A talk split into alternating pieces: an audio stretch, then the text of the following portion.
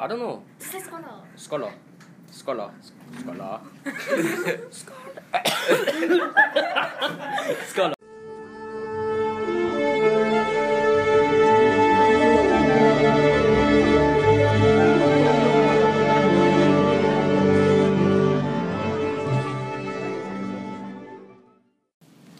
Hello, my name's Yinka, And I'm Sadia. and this is Scholarly Conversations. You don't sound too happy about that. Uh, I am very happy, thank you. Welcome again to Scholarly Conversations with Yinka and Sadia, a show where we have scholarly conversations with anyone about anything because we can. In this episode, the second episode of the podcast, the one about sexuality and religion, we attempt to have a conversation about if it was possible for one to be homosexual and religious. Or should religion and sexuality be seen as two completely separate entities? This is one of the questions we attempt to answer in this episode. This episode was inspired by a talk at the London Black Pride 2018 by Reverend Rowland Jide Macaulay, an openly gay African theologian, in his talk about faith and sexuality. What to expect? Jesus Christ said that Moses gave you the law, eye for an eye. But I say to you, love your enemies. You understand me? You know, do good to those who despise you. So you want to now work out. So what am I going to do? I mean, if you offend me now, do I pluck out your eye because you pluck out mine? I think the reality is that we really need to be looking at the scripture text, you know, that respond to the reality of who we are today and understanding who we are. But the Bible does say somewhere towards the end of it that you cannot add or take anything away from this book, and this book is the book that you get me. The book you- of the Lord, this yeah. is the book of the Lord, and this is the law given to man for them to follow. So, if that is what it says, Yeah. and if that Bible is what you say that you believe in, and you take everything in that Yeah. seriously, Yeah. then you can't. Tim, I just can't see how you can't eat bacon. You can't. You know, don't get you, you know, you know, All that and more coming up in this episode. But for now, adjust your listening devices, increase the volume, and enjoy the conversations. Here's the show.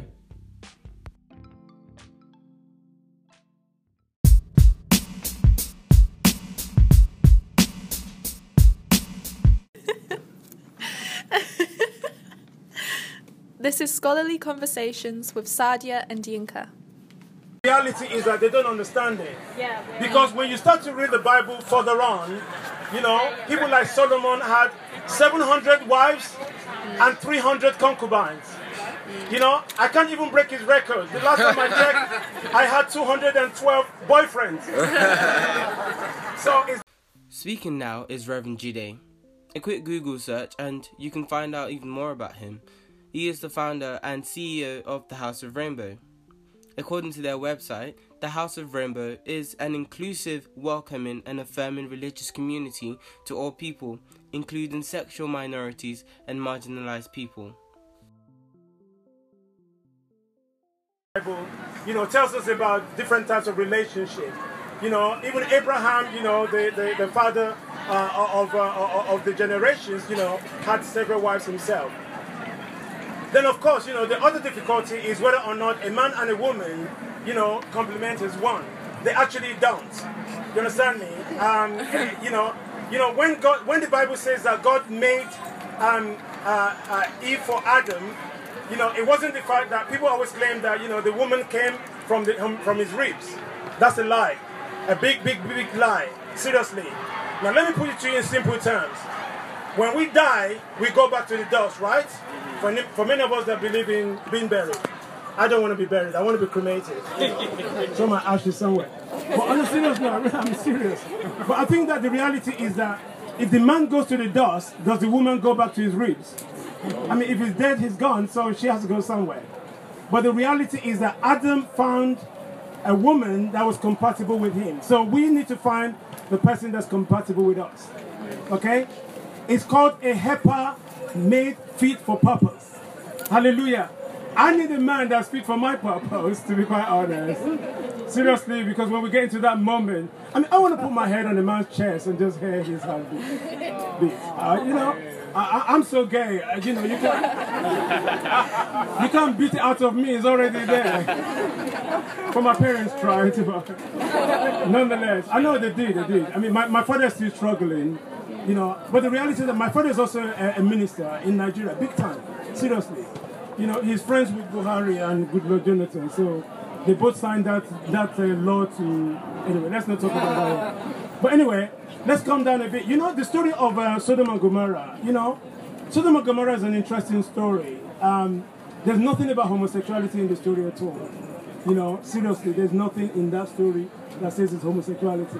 What is important is that it tells us about inhospitality.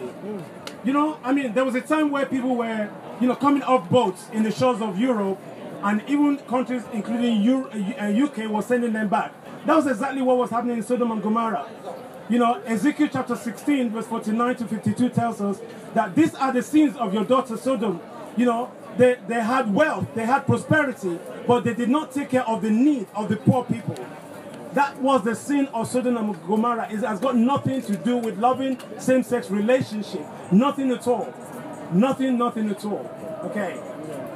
So, what's the other thing? Um, the Leviticus one is a very serious one. It, it's, Leviticus was uh, a, a holiness code. It was created, you know, for the Levites. You know, so there are some groups that have their own rules. You know, I mean, I, I went to an independent uh, Christian church. You know, that believe beyond the Bible.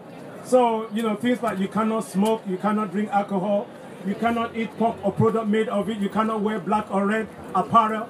And I'm not thinking, what the hell is going on? I love red and I love black.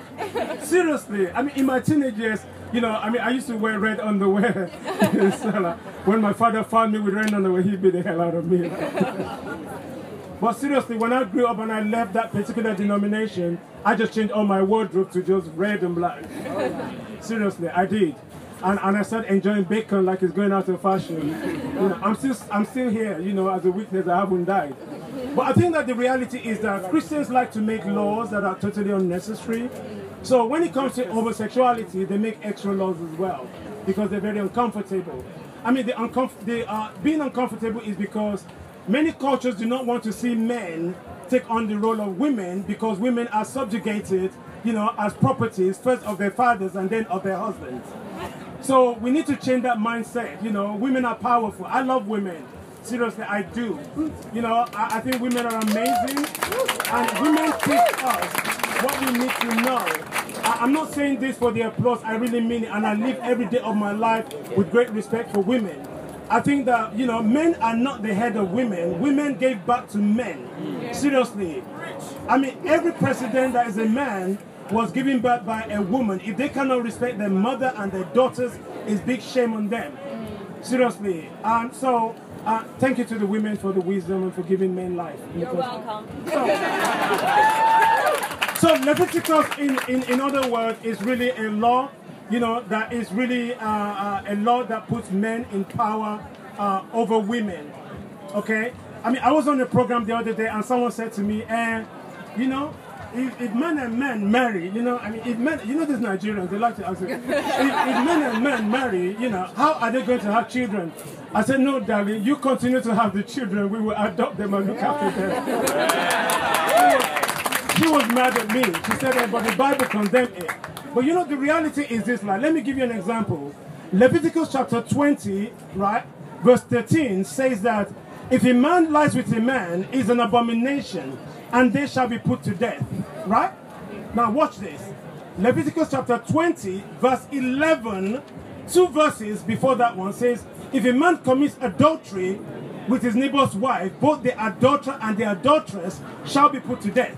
So if we're going to kill anybody, let us kill those in chapter 20, verse 11 first. when we finish with the bloodshed, then we'll now look at the homosexuals if it's necessary. So it's very important that we understand that. So the woman was very upset with me. She said, No, I don't want to talk about it anymore. I said, You shouldn't be talking about it in the first place. Just in case anyone wants to look into the Bible verses he's been talking about, there are two main ones. The first one, Leviticus 18, verse 22, and the second one, 1 Corinthians 6, verses 9 to 11. There's also a third one, which is 1 Corinthians 6, but this one is from 17 to 20. in the New Testament, you know, they talk about First Corinthians, you know, chapter 6, you know, verse 9 to 11. And I find it really amazing. And I've been in many debates, you know, with other faith leaders. I always say, ah, you know, wrongdoers will not inherit the kingdom of God and homosexuals. I say oh God, calm down, my friend. calm down. Now, watch this, honestly. I mean, I don't, I didn't bring my Bible, but I'll explain it. Now, Corinthians chapter, uh, uh, 1 Corinthians chapter 6, verse 9 and 10 is what the homophobes hold on to, right? They leave out verse 11 for a reason, and I'll come to that in one second. So the first two verses says, wrongdoers will not inherit the kingdom of God, and has a long list of wrongdoing. Now, there are many versions of the Bible that I've lost count of right now. So if you pick up every version, it gives you every different interpretation of, especially the change homosexuality. So many times you'll be thinking that, I mean, who's playing this, you know, game with us? So, um, you know, men will not have, you know, sex with mankind, sodomite, and so on and so forth. It became so difficult that there was another version that says, practicing homosexuals will not inherit the kingdom of God. I said, I'm not practicing, I'm actually majoring right now. I'm serious, you know. I may be preaching to you right now, but if you see me in the bushes later, just just say hello, Pastor Jide. How are you? anyway, that wasn't supposed to be a comedy, to be honest. I'm being serious. So the first two verses, you know, the homophobes use it so badly that you can catch them out with verse 11. Verse 11 says, And this is what some of you used to be. But now you are justified, you are washed by the blood of the Lamb. You see, I mean, I believe that, you know, when the Bible says that wrongdoers will not, I'm from Nigeria, I know what wrongdoing looks like. Seriously, you know when those police officers stop you and they want their naira, yeah. it's wrongdoing. Yes. All the corruption is wrongdoing. Yes. All the criminalization is wrongdoing. The stigmatization is wrongdoing. So I know what it looks like. So when they now turn to the Bible, I said that the homosexuals are not the root of your problem. You are your problem yourself. Yeah. So verse 11 is the key. So if anybody's arguing about it, just say to them, can we just read verse 11 together? Because verse 11 says the tone. It says that we are justified by the blood of man. And homosexuality uh, wasn't called homosexuality in 1533. It became homosexuality in 1869. And it was not until 1973 that the Americans caught up with it. You understand me? So they started changing. Homosexuality was not in the Bible. There was no condemnation of homosexuality. In fact, that word was, Paul was talking about the men that like to look after themselves. The men that have cooks, the men that like to look after themselves, the men that wear makeup. Seriously, I mean, listen, it's so hot today that even my tiara must be falling apart by now. But to be quite honest, you know, the reality is that, you know, um, Paul was looking at men that are extremely effeminate, that look after themselves, you know, that have well, that, you know, just take care of themselves, manicure, pedicure, you name it. We got it done. But Paul didn't like that, so he was thinking it's time to condemn it. You know, Paul can be wrong. Paul the apostle can be wrong. So, you know, everyone, every text in the Bible cannot be taken for his gospel. We need to question everything. So I think that's a good place to pause. So if you if you have questions, I'd like to hear it so I can respond to the question. Yeah.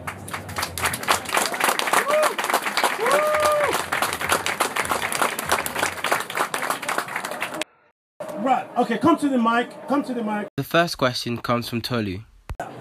Sorry, um, standing in front of people makes me a bit anxious. But um, and I want to first start by saying I respect all religions and love everyone.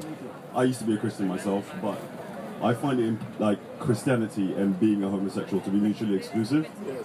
Um, the reason why I say this is because the Bible, as you said, says that everything that's in it you have to follow. So just because someone is committing adultery does not mean, you know what I'm saying, that because I'm doing some other sin like stealing or whatever, means that that's less or anything. We're all committing sin, and we're not supposed to commit sin, right? So, uh, the, if the Bible condemns me and says that, oh, you know what, because you sleep with other men, that makes you wrong, or because you're a woman and you don't subjugate yourself to men, I can't understand why anyone would decide that that is a if you if you want to be that, if you want to live that life, how you can say that you can be a Christian and be that life. The only people that I've come across who I think make sense to me are the gay Mormons who basically say that they are gay and they understand that you know what I'm saying they feel everything about being gay. They not deny their homosexuality, but at the same time, they feel like because the Bible does say that the practice of homosexuality, which is, like you said, being maybe effeminate, maybe, you know I'm saying, wearing makeup, whatever, they decide to not do any of those things, then yeah, that makes sense. But everything else, I can't, I can't, I can't justify that in my head. And so, for me personally, I decided that me being a Christian just can't happen because I believe in God, I believe in spirituality, I believe in all various forms of it, but I just don't believe that you can be a Christian and be gay. It just doesn't make sense to me. It's a good question, and I get it all the time. Let's give it a round of applause. I'm going to give you this society. Yeah. Okay. Now, let me just say this to everybody. Um, he's very right about what he said, but the Bible interpretation is the interpretation of the interpreter. If you see, well, the Bible was used to justify slavery. The Bible was used to justify the subjugation of women. The Bible is also used to justify the condemnation of gay people. But I mean, listen, I'm, I grew up in Nigeria. You know, um, I I was married to a woman. Yes, hands up, because I was toeing the line of what I believe the Bible says and what my culture requires of me. But when I came of age, you know, Ephesians chapter 4, verse 14 says, you know, we are no longer children being tossed to and fro. So when it comes to a time where we begin to understand the scriptures, then we begin to understand what God is saying to us. You know, the Bible has been used for so many things that we need to sit down and begin to unravel the mysteries of the Bible itself. Now, also in the New Testament, you know, um, Paul was asked a question about virgins. His response was that I give you my response as my own opinion concerning virgins. People have said that the Bible is the, uh, uh, the, the final word of God. Is not. The Bible is not the final word of God. The Bible was put together by men like us in a different time. And we need to use our own time now to begin to unravel the mysteries of scriptures. Go for it. No, it's all right. Sorry. No, it's all right. Um, you say obviously, yeah, we know the the stories of Constantine and putting the Bible together, but the Bible does say somewhere towards the end of it that you cannot add or take anything away from this book, and this book is the book that you get me. This is the book of the Lord, and this is the law given to man for them to follow. So. If that is what it says, and if that Bible is what you say that you believe in, and you take everything in that seriously, then you can't. Tim, I just can't see how you can't eat bacon. You can't. You know- don't you- you know- you know- If yeah. you're gonna follow it, I do believe that you have to follow it completely. I- and you if know you what, don't, I- then you're being hypocritical. And Eh, No, it, it's, Sorry, it's a good. No, it's right. No, no, no, no, no, no, no, no. Please don't apologize. It- It's a good. It's a good conversation, right? Okay. Now let me just let me just respond to that. You know, yes, it did say. You know, like you said towards the end of the Bible, you know, the, the, it's a book of the law, blah blah blah blah. But you know what? Uh, someone asked Jesus Christ about divorce. You know, and Jesus Christ said that Moses gave you the law, eye for an eye. But I say to you, love your enemies. You understand me? You know, do good to those who despise you. So you want to now work out. So what am I going to do? I mean, if you offend me now, do I pluck out your eye because you pluck out mine? I think the reality is that we really need to be looking at the scripture text, you know, that respond to the reality of who we are today and understanding who we are. Let me give you a quick analogy to this as well. I was in South Africa, you know, doing some work for my organization, House of Rainbow, and we were working with a group of Muslims and Christians, and there was this imam, seriously, who said, according to the Quran, there are three ways to kill the homosexuals. Seriously, I mean, my seat was, must have been moving so terribly, right? And there were parents, about 15 or more parents, who have lost daughters and, and sons, you know, through homophobic uh, violence and killing in the same conference. And when this guy described the three ways of killing homosexuals, he finally said, well, you know, in South Africa, they have a, a legislation that does not allow me to carry out my religious duties. You know what? At that point in time, I just thank God for South Africa Constitution and said, let's just put the Quran to one side. So sometimes you really need to think about putting your Bible to one side and begin to think about the love of my brothers and sisters. You know, especially when we have constitutions that actually help us to fulfill that. I think that Jesus Christ is my absolute. So, there were so many other thoughtful and insightful things that were said during his talk. However, my phone died halfway through, and the last thing you heard was the last thing the phone picked up. We tried to use Leona's phone to record some of the some other things that we thought was interesting for people to hear. However, Leona is unable to find them on her phone. So we went back to the Reverend to ask him to just summarize his whole talk in six minutes or, or less. And this is what he had to say.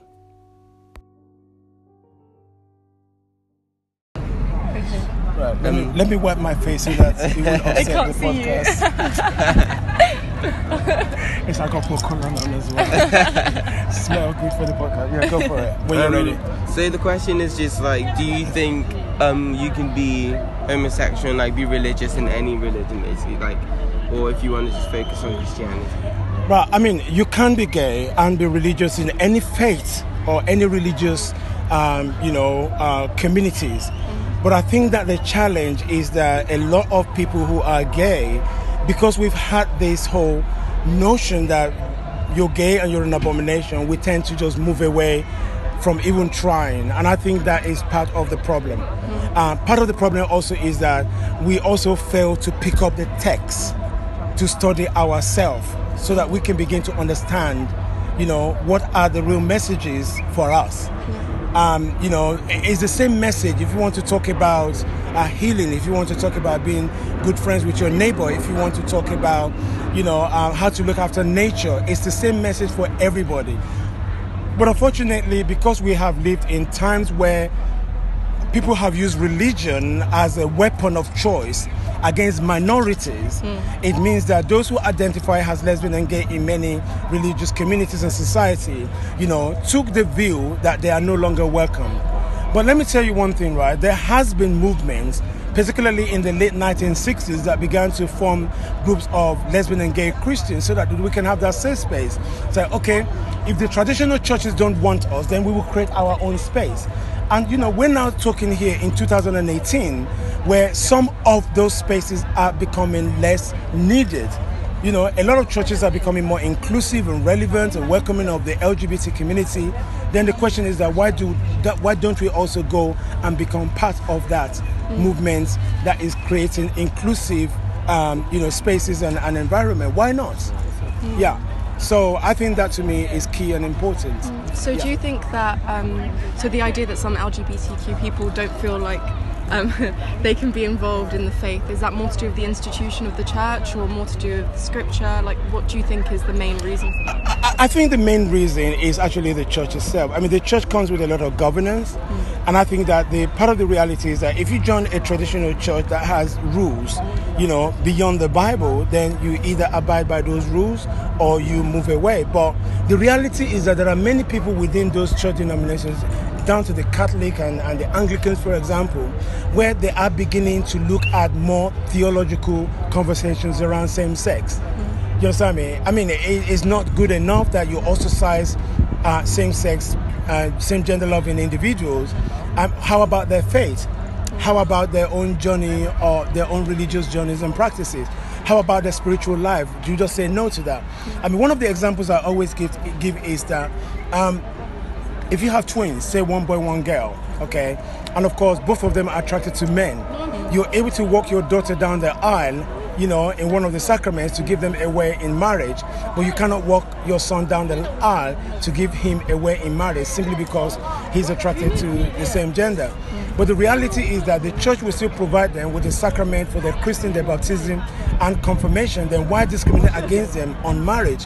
And of course, if both of them die, the church will still give them the sacrament of their burial. But there is one injustice that we see, and that is a blatant, obvious one. So for me, I think that it's really about having that mindset that we need to understand the inclusive nature of God. You know, uh, the inclusive gospel of Jesus Christ is actually unmatchable. Seriously. So I, I think that you know th- this, this is the time that the church needs to be awake, awake on the matter. Um, for me, I think that the fact that the church can heal itself from the issues of slavery and the subjugation of women also mean that they can turn the homophobia and the discrimination and the prejudice around as well when it comes to gay people. My advice for young people, in fact for anybody to be quite honest, another young people are actually more open to information these days. And I think my, my general advice is that, you know, if you feel that God is calling you, there is a great reason why God is calling you. There will never be enough you know, um, let me just use the term gay pastor, lesbian pastor. There's not going to be enough of us. But the more of us means that we have the theological capacity to provide pastoral care and support for like-minded people. I mean, if black people, you know, refuse to study theology or be ordained into ministry, where do you think we will have, you know, um, you know, ministers that understand black people? finally met You know, today. that's amazing. That's amazing. Today. I am great. Very lyrical. Very, really good. That's so good. so you can see, I mean, the excitement is there. Come and say hello. But I think that it's really important that young people begin to embrace their own theology, their own interpretation. But you know, I mean, every time I remember watching 12 Year a Slave, there are a number of interpretations of the Bible where the slave master interprets the Bible from their social location. You understand me? The free slave interpreted the Bible from their own social location. And the same as well with those slaves who are still in bondage. You know, that kept on saying, Obey thy masters. So you can see, I mean, the masters is also saying, Obey thy masters, and still we're flogging them up. You know, but then of course the bond slaves are saying, Obey thy masters because your reward is in heaven. But today we have turned that theology around because it's no longer relevant. You're listening to Scholarly Conversations with Sadia and Yinka. 13 Muslim countries, or at least parts of them, impose the death penalty on people who practice homosexuality. It's illegal in a handful of other countries too, and it's seen as a dire sin by many, especially because of the extreme preaching of some renowned Islamic scholars. Even many self proclaimed moderate Muslims believe that gay people should be banished or killed. But despite this, despite the constant spewing of hatred against members of the LGBT community, there are several Muslim LGBT groups that bravely continue to fight for their rights, if at least for the right to exist without fearing for their lives. The Quran's mentions of homosexuality aren't that different to the Bible's. The main allusion to it comes in the form of the story of Prophet Lut, or Lot, and the cities of Sodom and Gomorrah, in which the inhabitants of the cities were found guilty of several crimes, the men coming to lust with other men being among them. The Quran essentially doesn't take a favorable view towards sodomy, but there's no mention of the death penalty or societal banishment for those found guilty of these acts. These ideas come from exegetical works, and yet such ideas are often taken as gospel. It's clear that the Quran generally condemns sexual indecency, or zina. According to interpretations, this includes any type of extramarital relation. Homosexuality isn't specifically pointed out here, but the acts of the people of Lut are mentioned in the Hadith or the sayings of the Prophet.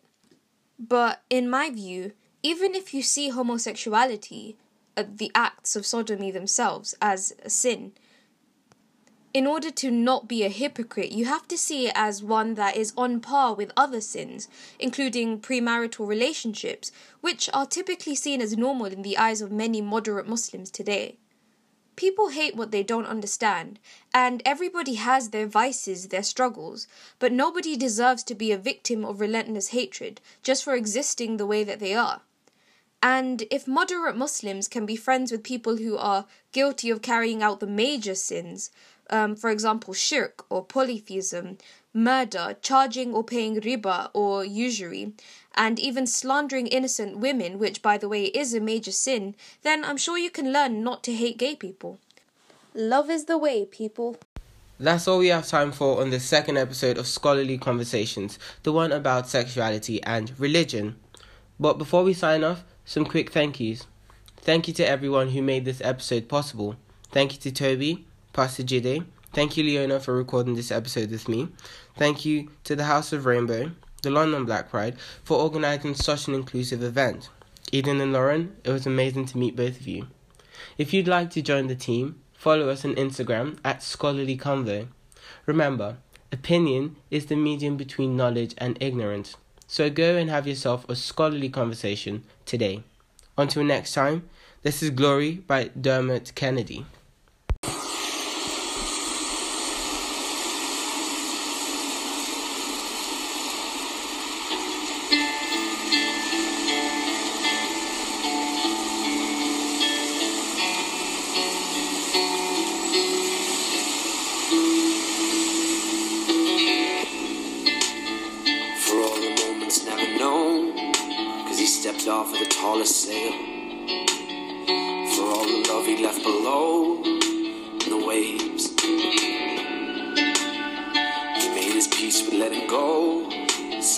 Things he never dared to say. The one the lighthouse left alone never saved. The set of eyes at Pingo became his version of a kingdom. Now I know they'll never haunt me when she's singing to me glory. She's singing to me glory. She's singing to me glory. Her throat was linen. She's singing to me glory. Think about you, you know. She's singing to me glory.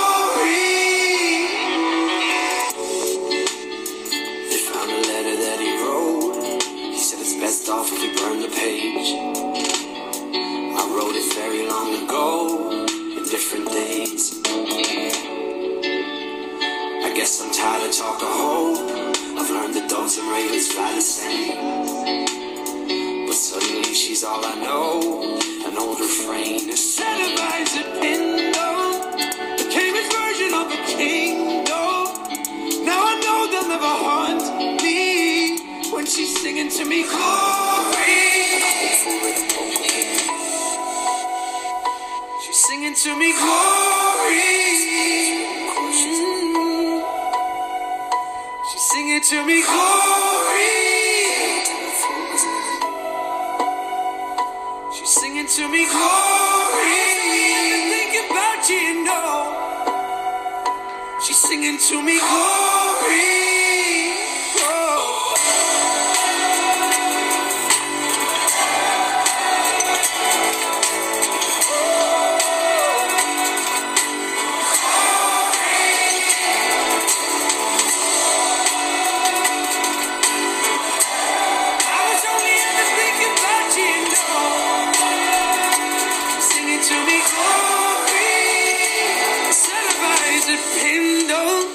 Became his version of a kingdom.